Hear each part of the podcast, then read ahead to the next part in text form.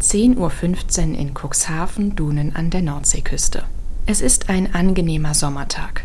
Viel Sonne und, überraschenderweise, kein Wind. Am Strandeingang trudeln nach und nach Urlauberinnen und Urlauber ein. Mit T-Shirts, kurzen Hosen, Hüten, Caps und Sonnenbrillen. Sie alle wollen heute etwas erleben, was nur in bestimmten Zeiträumen am Tag möglich ist. Das Watt erkunden. Da, wo vor sechs Stunden noch alles voller Wasser war, können sie gleich über den Meeresboden laufen.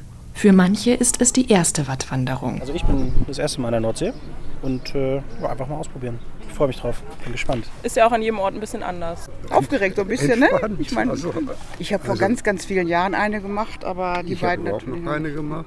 Ja, erstmal herzlich willkommen und einen schönen guten Morgen oder auch wie wir hier im Norden sagen, moin moin.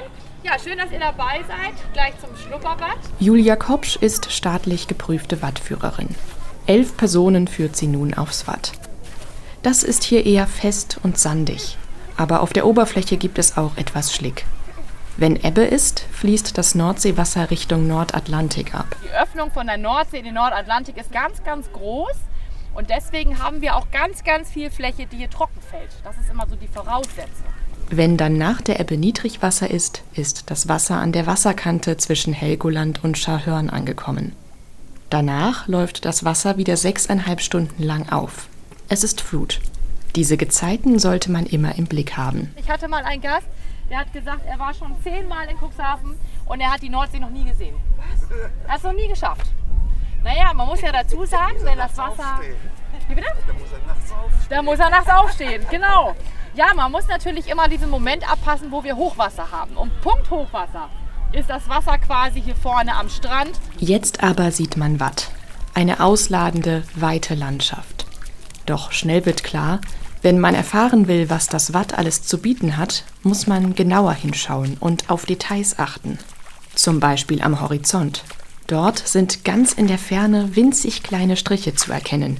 Es sind Menschen, die an der Elbe entlanglaufen. Daneben Schiffe, Rettungsbarken und Wegmarkierungen, die pricken. Auch unter den Füßen im Wattboden lohnt sich ein genauerer Blick.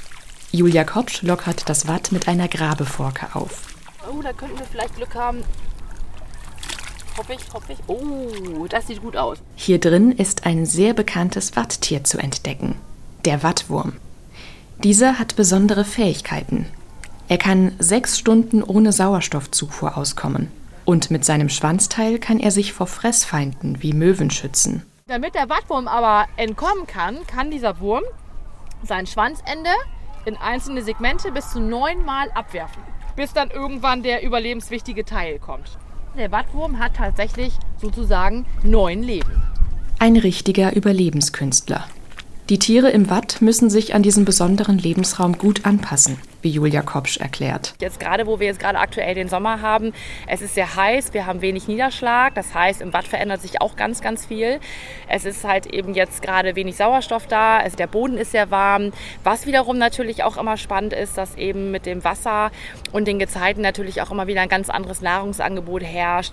Ist also nicht ein Lebensraum für jedermann. Wer sich im Watt auch sehr wohl fühlt, sind die Muscheln. Die Muscheln hier im Watt, die haben eine ganz, ganz wichtige Filterfunktion. Und sonst würde die Nordsee gar nicht so schön aussehen. Und die Miesmuscheln sind quasi unsere Kläranlagen hier in der Nordsee.